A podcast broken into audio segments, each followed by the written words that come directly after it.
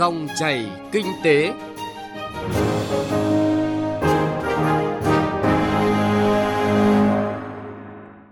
Biên tập viên Hà Nho xin chào quý vị và các bạn. Chương trình Dòng chảy kinh tế hôm nay, ngày 18 tháng 1 năm 2021, chúng tôi xin chuyển tới quý vị và các bạn những nội dung sau. Doanh nghiệp vừa và nhỏ có thể vay vốn lãi suất từ 2 đến 4% từ quỹ phát triển. Cải cách thể chế kinh tế, những gợi mở cho giai đoạn tới. Chuyên mục Cà phê Doanh nhân là cuộc trò chuyện giữa biên tập viên Hà Nho với nữ doanh nhân Đỗ Thị Loan, thành phố Hải Phòng. Trước tiên mời quý vị và các bạn cùng nghe những tin tức kinh tế nổi bật. Doanh nghiệp nhỏ và vừa có thể vay vốn lãi suất từ 2 đến 4% từ Quỹ Phát triển Doanh nghiệp nhỏ và vừa. Đây là quỹ trực thuộc Bộ Kế hoạch và Đầu tư, là một trong các quỹ tài chính ngoài ngân sách triển khai cho vay lãi suất ưu đãi dành cho một số đối tượng nhà nước khuyến khích phát triển với vốn điều lệ 2.000 tỷ đồng. Theo Tập đoàn Dệt may Việt Nam, năm 2021 dự báo vẫn là năm thị trường dệt may tiếp tục gặp khó khăn, bất định và phụ thuộc vào tình hình dịch bệnh trên thế giới. Mục tiêu đặt ra của tập đoàn trong năm nay sẽ hướng tới xuất khẩu đạt 39 tỷ đô la Mỹ. Phó Chủ tịch Ủy ban nhân dân thành phố Hồ Chí Minh Lê Hòa Bình mới có buổi làm việc với bà Elizabeth Ackerman, đại sứ Hà Lan tại Việt Nam về quan hệ hợp tác cũng như thảo luận về một số dự án hai bên cùng quan tâm, nhất là lĩnh vực chống ngập. Theo đó, dự án có mức đầu tư 1 tỷ đô la Mỹ chống ngập cho thành phố Thủ Đức sẽ được khởi động. Ông Nguyễn Chí Thành, Tổng Giám đốc Tổng Công ty Đầu tư và Kinh doanh vốn nhà nước SCAC cho biết, năm 2021, SCAC ưu tiên xem xét các cơ hội đầu tư trong một số ngành lĩnh vực và dự án trọng điểm mà nhà nước cần tập trung đầu tư và nắm giữ chi phối, đồng thời đảm bảo năng lực tài chính của SCAC và hiệu quả đầu tư theo nguyên tắc thị trường.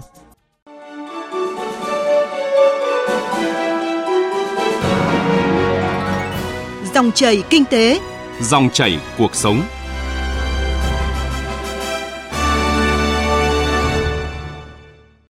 Thưa quý vị và các bạn, quá trình cải cách thể chế kinh tế 5 năm qua tác động rõ nét, đóng góp quan trọng vào việc thực hiện mục tiêu phát triển trong giai đoạn 5 năm 2016-2020 và chiến lược phát triển kinh tế xã hội 10 năm năm 2010 đến 2020. Tuy nhiên, vẫn còn những hạn chế trong giai đoạn vừa rồi khiến chất lượng thể chế chưa theo kịp tiến trình phát triển của đất nước. Dự thảo văn kiện Đại hội Đảng toàn quốc lần thứ 13 báo cáo tổng kết thực hiện chiến lược phát triển kinh tế xã hội 10 năm 2011-2020, xây dựng chiến lược phát triển kinh tế xã hội 10 năm 2021-2030, xác định tiếp tục đẩy mạnh thực hiện ba đột phá chiến lược về thể chế, nguồn nhân lực và hạ tầng để tạo bước tăng trưởng nhanh và bền vững cho nền kinh tế. Mời quý vị và các bạn cùng phóng viên Đài Tiếng Nói Việt Nam nhìn lại để thấy những thành công nhận diện những tồn tại, từ đó nêu những gợi mở trong xây dựng thể chế kinh tế nước ta trong giai đoạn tới. Một trong những dấu ấn quan trọng của nhiệm kỳ khóa 12 Ban chấp hành Trung ương Đảng là tại Hội nghị Trung ương năm, Ban chấp hành Trung ương Đảng đã ban hành ba nghị quyết quan trọng về kinh tế, trong đó nghị quyết số 11 về hoàn thiện thể chế kinh tế thị trường, định hướng xã hội chủ nghĩa. Nghị quyết 11 nêu quan điểm chỉ đạo xác định rõ và thực hiện đúng vị trí, vai trò, chức năng và mối quan hệ của nhà nước, thị trường và xã hội phù hợp với kinh tế thị trường. Để làm rõ mối quan hệ này, trả lời câu hỏi nhà nước làm đến đâu, phần nào để thị trường điều tiết không đơn giản, không dễ phân định. Diễn giải của tiến sĩ Đỗ Thế Tùng, nguyên viện trưởng Viện Kinh tế Chính trị, Học viện Chính trị Quốc gia Hồ Chí Minh về mối quan hệ giữa nhà nước và thị trường cho chúng ta hình dung về mối quan hệ này. Xác định vai trò của nhà nước thì những nước theo mô hình kinh tế thị trường của chủ nghĩa tự do mới đưa ra phương châm nhà nước ít hơn, tư nhân nhiều hơn. Những nước theo mô hình kinh tế thị trường phúc lợi xã hội thì lại chủ yếu hướng vào điều tiết phân phối. Các nước theo mô hình kinh tế thị trường xã hội thì đề cao khẩu hiệu thị trường ở mọi lúc mọi nơi, nhà nước ở những lúc những nơi cần thiết. Cuộc khủng hoảng tài chính thế giới từ 2008 đến nay được nhiều người nghiên cứu coi đấy là biểu hiện sự thất bại của chủ nghĩa tự do mới. Còn việc nhà nước điều tiết phân phối để đảm bảo phúc lợi xã hội cho người dân thì cũng có giới hạn nhất định. Riêng cá nhân tôi suy nghĩ thì Việt Nam nên theo phương châm thị trường ở mọi lúc mọi nơi, nhà nước ở những lúc những nơi cần thiết. Nghĩa là nếu thị trường hoạt động bình thường thì nhà nước chỉ giám sát, không can thiệp. Nhưng ở đâu, khi nào thị trường bộc lộ khuyết tật thì nhà nước phải kịp thời điều tiết để khắc phục những hậu quả tiêu cực hay là những thất bại của thị trường. Như vậy, sự điều tiết của nhà nước nhằm phát huy mặt tích cực và hạn chế các tác động tiêu cực của thị trường, chứ không phải xuất phát từ ý chí chủ quan. Nhà nước phải đặc biệt quan tâm nâng cao phúc lợi của nhân dân, hỗ trợ những tầng lớp yếu thế, nhưng không được vượt quá giới hạn, sao cho không làm triệt tiêu tính năng động, tính tích cực của những người có tài và những doanh nghiệp giỏi. Giai đoạn 2016-2020, thể chế kinh doanh có nền tảng thuận lợi trên cơ sở cụ thể hóa các nội dung nghị quyết của Đảng về kinh tế. Tinh thần tự do kinh doanh đề cập tại Hiến pháp năm 2013 được cụ thể hóa qua các luật đầu tư và luật doanh nghiệp đã góp phần quan trọng tạo hành lang pháp lý thông thoáng, thu hút đầu tư, xây dựng môi trường sản xuất kinh doanh minh bạch, đảm bảo quyền lợi của các chủ thể trong hoạt động đầu tư và đem lại lợi ích cao cho sự phát triển kinh tế xã hội. Thể chế kinh tế hoàn thiện, vai trò nhà nước, thị trường khá rõ nét trong 5 năm qua đã tạo nền tảng thuận lợi cho môi trường đầu tư kinh doanh. Theo dõi đánh giá các báo cáo của chính phủ về tình hình thực hiện nhiệm vụ kinh tế xã hội 5 năm 2016-2020, Phó giáo sư tiến sĩ Hoàng Văn Cường, Ủy viên Ủy ban Tài chính Ngân sách của Quốc hội, Phó hiệu trưởng Trường Đại học Kinh tế Quốc dân nhìn nhận. À, nếu như đánh giá gọn lại trong 5 năm qua thì chúng ta cũng nhìn thấy cái cải cách thể chế, đổi mới thể chế và tạo lập cái môi trường kinh doanh ở nước ta đã có những cái bước tiến hết sức mạnh mẽ. Và chúng ta cũng đã tạo ra được cái môi trường kinh doanh thuận lợi bình đẳng giữa các thành phần kinh tế. À, rồi là chúng ta cũng đã có những các cái uh, bước hành động của chính phủ. Nó không chỉ còn là khẩu hiệu mà nó trở thành những các cái hành động thực tế, những cái chỉ tiêu của chính phủ đặt ra như là à, phải cắt giảm bao nhiêu phần trăm điều kiện kinh doanh và giảm thủ tục hành chính. Và chính nhờ đó thì chúng ta đã tháo gỡ được những cái ràng buộc về cái môi trường đầu tư kinh doanh để tạo ra một cái môi trường đầu tư hấp dẫn, thu hút các cái nhà đầu tư quốc tế cũng như là khơi dậy cái sự ra đời của các cái doanh nghiệp ở trong nước. Và với cái phương châm là chúng ta chuyển dần từ cái cơ chế nhà nước quản lý sang cơ chế một chính phủ phục vụ và chính phủ kiến tạo một cái điểm nữa chúng ta cũng phải nhận thấy rằng là trong uh, à, 5 năm qua khi mà Việt Nam tham gia vào những các cái hiệp ước quốc tế mới như là CPTPP hoặc là EVFTA thì nó chính là những cái điều kiện tiền đề để chúng ta phải thay đổi những cái thể chế quản lý để cái thể chế nó thích ứng với lại các cái nước mà à, đã nằm trong các cái khối à, thỏa thuận này. Với tốc độ hội nhập nhanh chóng, đến nay thể chế chưa theo kịp diễn biến của đời sống kinh tế như một chiếc áo chật khoác bên ngoài một cơ thể lớn nhanh. Yêu cầu tiếp tục cải cách thể chế kinh tế là đòi hỏi bức bách. Năm 2020, hai đạo luật doanh nghiệp và đầu tư tiếp tục được nâng cấp, có hiệu lực vào năm 2021 với nhiều sửa đổi, bổ sung, thay thế hoặc bãi bỏ so với luật ban hành năm 2014, tương thích với những cam kết hội nhập sâu từ các hiệp định thương mại tự do thế hệ mới, tạo cơ sở tiếp tục cởi trói, mở đường cho nhiều hoạt động đầu tư kinh doanh. Rồi, luật đầu tư theo hình thức đối tác công tư gọi tắt là PPP được Quốc hội thông qua tại kỳ họp thứ 9 Quốc hội khóa 14 có hiệu lực vào năm 2021, mở đường cho thu hút đầu tư xã hội, giúp phân bổ các nguồn lực tốt hơn, minh bạch quyền lợi, trách nhiệm, nghĩa vụ giữa các bên, hạn chế được những vấn đề tiêu cực phát sinh trong giai đoạn ồ ạt các dự án BOT, BT hạ tầng thời gian qua. Tuy nhiên, còn đó những vấn đề chưa được thao gỡ, còn là món nợ thể chế với thị trường. Đơn cử, Nghị quyết 11 Hội nghị Trung ương năm khóa 12 nêu rõ hoàn thiện pháp luật về đất đai, tài nguyên để huy động, phân bổ và sử dụng hiệu quả đất đai, tài nguyên, khắc phục tình trạng tranh chấp, khiếu kiện, tham nhũng, lãng phí trong lĩnh vực này. Thực tế, luật đất đai năm 2013 qua 6 năm thực hiện bộc lộ nhiều bất cập.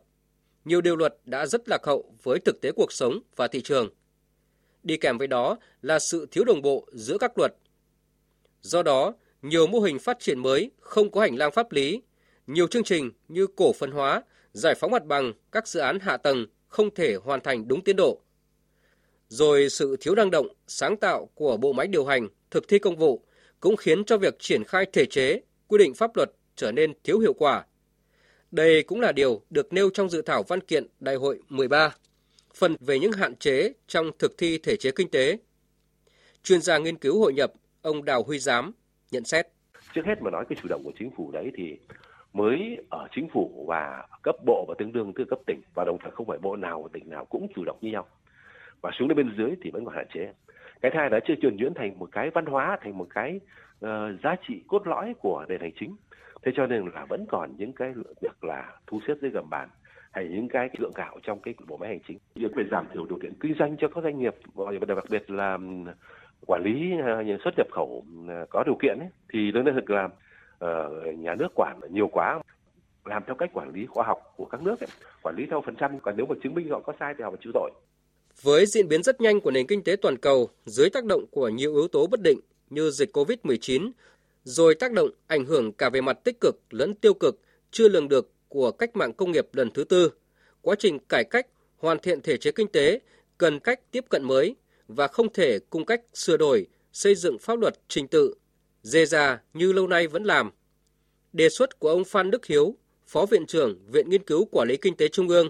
trong trường hợp cần bãi bỏ hoặc sửa đổi những quy định không còn phù hợp, ngáng trở sự phát triển có thể là một gợi ý. Có một cái đề xuất thế này, nếu như chúng ta chờ sửa một nghị định, một luật có lẽ rất lâu. Nhưng trong bối cảnh đấy hiện nay học tập kinh nghiệm của các nước là rất nhiều các quốc gia khi ứng phó với Covid, họ có những cái biện pháp người ta gọi là tạm hoãn thi hành tạm hoãn thi hành các quy định mà nếu như nó làm phát sinh chi phí hoặc rào cản cho doanh nghiệp thì tôi cho rằng nên áp dụng cái này thì nghị chính phủ có thể nên ra luôn một nghị quyết là tạm dừng thực thi các quy định như vậy. Với những vấn đề mới như sự phát triển của kinh tế chia sẻ dựa trên nền tảng công nghệ, cần tạo dựng khung pháp lý nào để vừa định hướng cho các loại hình này phát triển, vừa hạn chế được những biến tướng tiêu cực. Để chính sách pháp luật bắt kịp đòi hỏi của thực tiễn, điều này rất cần được nghiên cứu thấu đáo. Ông Nguyễn Đình Thắng, Phó Chủ tịch Hiệp hội Phần mềm và Dịch vụ Công nghệ Thông tin Việt Nam, nêu quan điểm đã mới thì cái cũ chưa có cả cả về luật như vậy ấy, thì rõ ràng là cái cơ sở về mặt pháp lý về cái thể chế phải đi trước một bước Ờ, vậy thì thể chế ở đây ấy, để cho mở đường thì ờ, theo tôi đó là chỉnh sửa lại những cái luật mà nó chưa phù hợp. Hai nữa là bổ sung những cái luật mới chưa có. À, trong đó thì riêng trong lĩnh vực công nghệ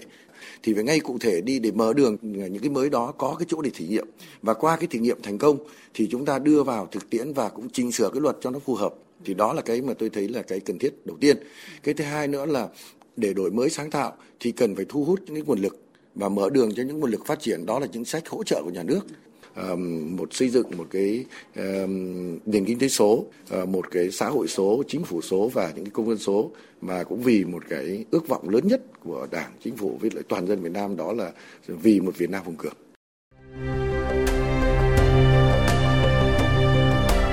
Cà phê doanh nhân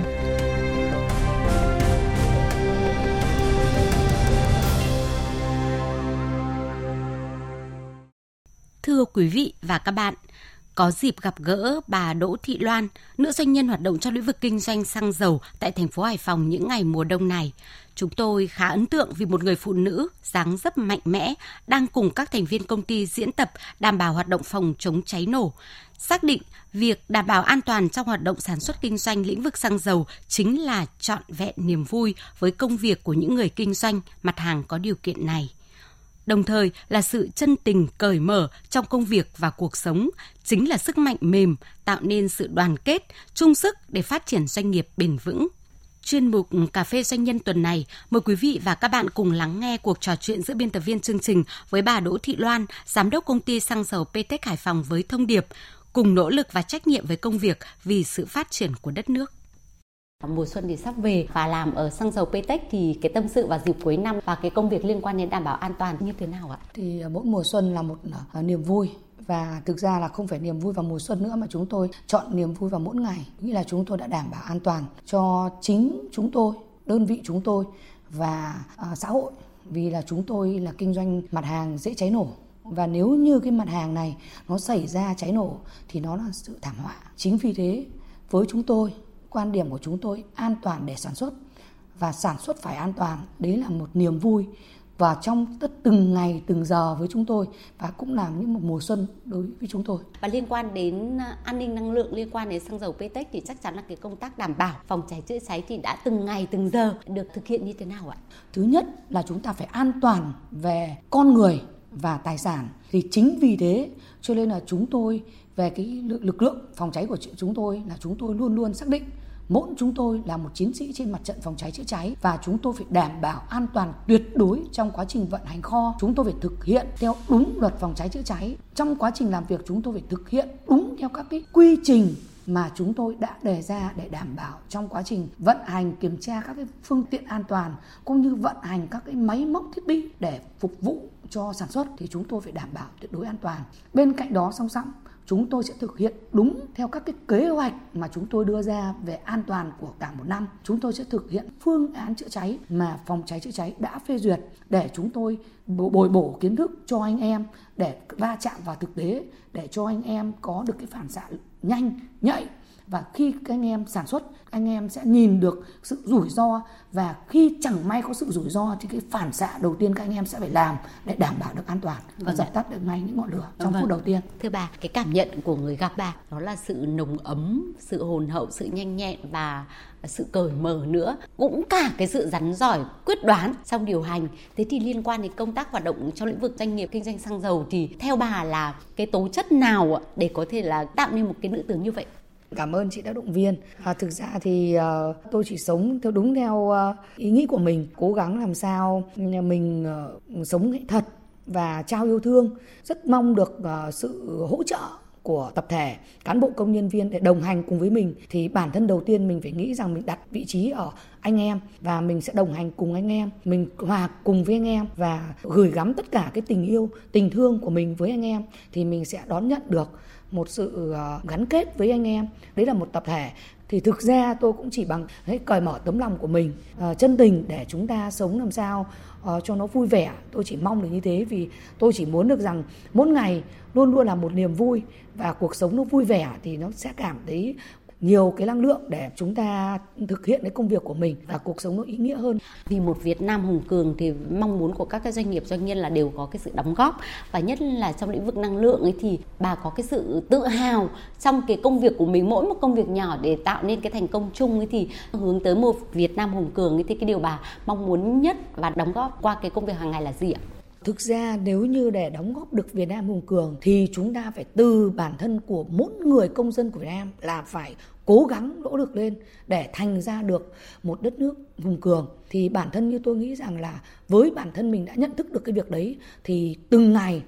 nhiệm vụ của mình để làm cái việc gì? Bảo vệ môi trường, bảo vệ an toàn, đấy là lĩnh vực mình đang hoạt động. Và đã đảm bảo an toàn được rồi thì thực sự đấy là một cái đóng góp để cho xã hội chúng ta sẽ hùng cường và nhất là đặc biệt là chúng tôi đang kinh doanh về mặt hàng cháy nổ đúng là một mặt hàng năng lượng rất đặc thù. Chính vì thế đấy là một cái điều mà chúng tôi càng phải lưu tâm quan trọng và phải thực sự trách nhiệm với công việc của mình để đảm bảo an toàn tuyệt đối. Đấy là một sự phát triển cho xã hội phát triển cho đất nước được hùng mạnh hơn. Và cái việc mà bảo đảm cái an toàn lao động và chăm lo đời sống nhất là cái các cái chế độ bảo hiểm xã hội để cho một doanh nghiệp vững mạnh ấy, thì những cái việc đấy được thể hiện như thế nào tại Vitech Hải Phòng ạ? Ờ, để vào cuối năm thì chúng tôi đã có được những cái hội nghị tổng kết để chúng tôi rút được ra được những cái gì chúng tôi làm được và chưa làm được để và có cái phương hướng, định hướng cho năm sau. Đồng hành bên cạnh đó để chúng tôi cũng có được những cái khen thưởng và chăm lo được đời sống cho cán bộ công nhân viên để tạo được động lực cho anh em và truyền lửa cho anh em để anh em phát triển và hoàn thành tốt cái nhiệm vụ của mình. Thì cái đấy là cái mà công ty chúng tôi cũng rất là quan tâm và luôn luôn là kim cứ mùa xuân đến thì công ty cũng đã có được những cái khen thưởng cho cán bộ công công nhân viên để chăm lo đời sống cho anh em để đón một cái Tết thật là ấm áp và vui vẻ, để anh em có nhiều động lực cho cái sự phát triển cũng như là cống hiến cho công ty. Chúng tôi là một chi bộ trực thuộc đảng bộ của tổng công ty, thì chúng tôi thực hiện theo đúng đảng chỉ đạo. Cả đảng đưa ra các định hướng thì chúng tôi thực hiện, hoàn thành tốt cái nhiệm vụ của mình thì chi bộ của chúng tôi đã có những cái tổ chức sinh hoạt định kỳ hàng tháng để chúng tôi thứ nhất là nêu được cái sức mạnh của người đảng viên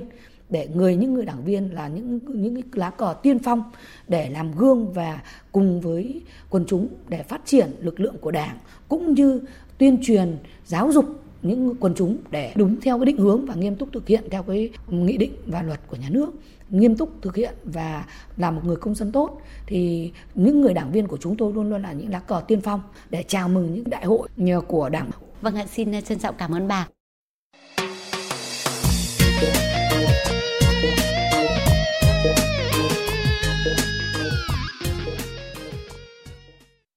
Vâng thưa quý vị và các bạn, chuyên mục cà phê doanh nhân với nữ doanh nhân Đỗ Thị Loan, giám đốc công ty xăng dầu PT Hải Phòng vừa rồi cũng đã kết thúc chương trình dòng chảy kinh tế hôm nay. Chương trình do biên tập viên Hà Nho và nhóm phóng viên kinh tế thực hiện. Cảm ơn quý vị và các bạn đã lắng nghe.